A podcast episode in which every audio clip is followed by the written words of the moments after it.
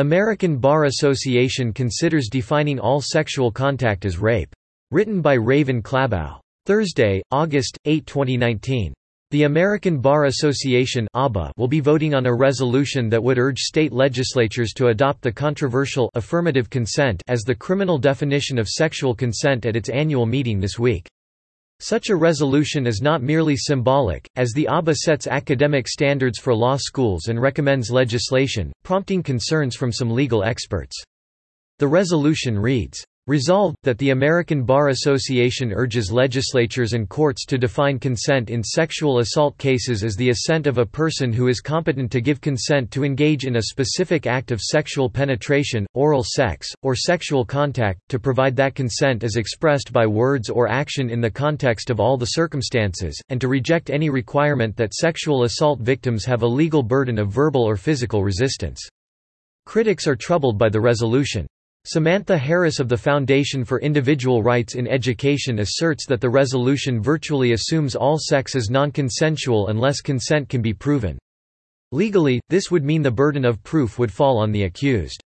As observed by the Daily Wire, this is exceptional within the American legal system, as no other crime requires the defense to prove a negative. Harris contends it would be disastrous for due process if the ABA passes the resolution.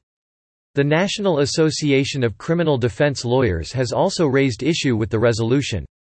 NACDL opposes ABA Resolution 114 because it shifts the burden of proof by requiring an accused person to prove affirmative consent to each sexual act rather than requiring the prosecution to prove lack of consent, the group wrote.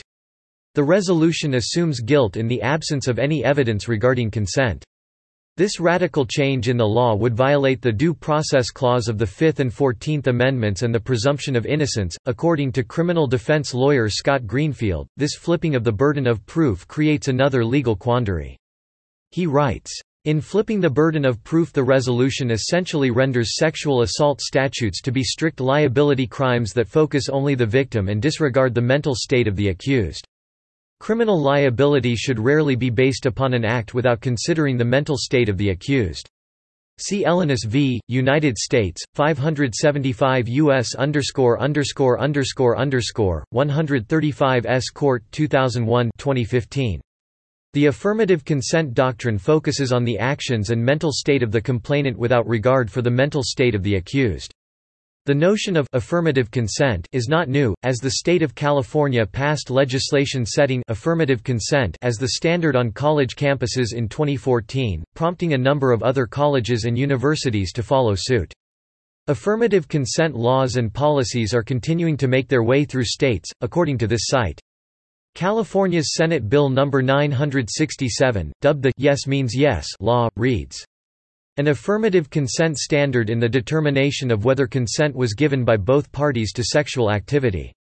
Affirmative consent means affirmative, conscious, and voluntary agreement to engage in sexual activity. It is the responsibility of each person involved in the sexual activity to ensure that he or she has the affirmative consent of the other or others to engage in the sexual activity. Lack of protest or resistance does not mean consent, nor does silence mean consent. Affirmative consent must be ongoing throughout a sexual activity and can be revoked at any time. The existence of a dating relationship between the persons involved, or the fact of past sexual relations between them, should never by itself be assumed to be an indicator of consent. Some colleges have taken affirmative consent policies so far as to classify kissing as sexual activity that can constitute sexual assault. Many of these policies have deemed nonverbal cues such as leaning forward opening one's mouth, etc., as inadequate to affirm consent. And adding to the confusion, college student codes of sexual conduct differ from campus to campus, Time magazine observed in 2014. Predictably, the affirmative consent standard has resulted in a number of due process lawsuits from individuals wrongly accused of sexual misconduct. Legal experts have taken issue with the standard as it criminalizes romantic touching and nonviolent sex in the absence of affirmative consent in advance and fails to appropriately determine how accused persons can defend themselves.